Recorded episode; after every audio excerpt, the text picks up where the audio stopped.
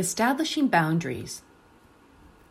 My friend and I sat parked in my driveway after yoga talking about boundaries. I had recently re listened to a Marie Forleo podcast where she interviewed Terri Cole, who published a book last year called Boundary Boss. When I listened to it last year, I was irritated. Terri's guidance seemed harsh as she explained her concepts around boundaries. Flexible by nature, I see boundaries as more porous, with some natural give and take. I resisted her advice and let it go for a year. Fast forward to now. I felt compelled to listen to it again during a long walk along the Humber. This time it landed differently. What changed? Addressing fears around boundaries. Terry explained that establishing boundaries requires us to address the fear behind why we don't set them. I never imagined boundaries as fear inducing. I thought they were about being nice or not nice. Common boundary fears include getting rejected.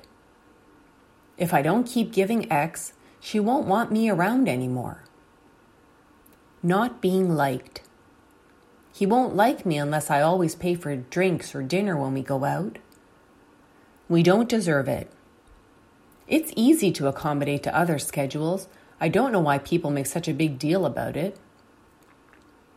Notice the binary thinking we talked about in feeling stuck, reflected in these fears and my own. In fact, my initial thoughts on building boundaries were exactly that. My judge saboteur condemned Terri Cole for presenting boundaries in black and white, when in fact I had projected my own thoughts onto her. And my anger? Julia Cameron advises in The Artist's Way anger is a map. Anger shows us what our boundaries are. Anger shows us where we want to go. Page 61. My anger around boundaries a year ago was an indication I needed to explore this topic further.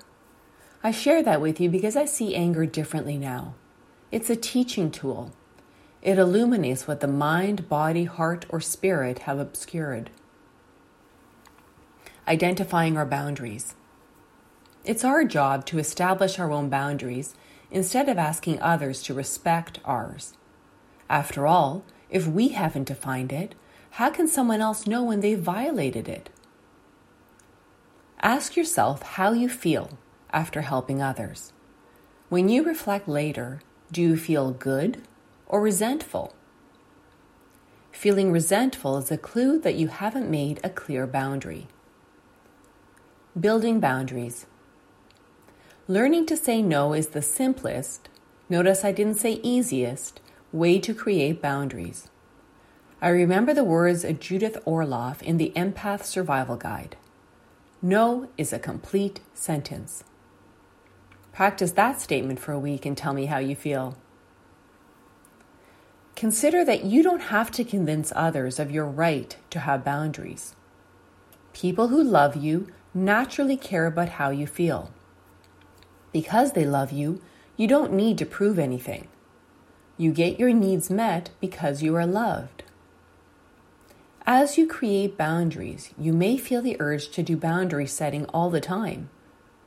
Terri doesn't recommend this strategy as it discharges the anxiety about changing the relationship dance.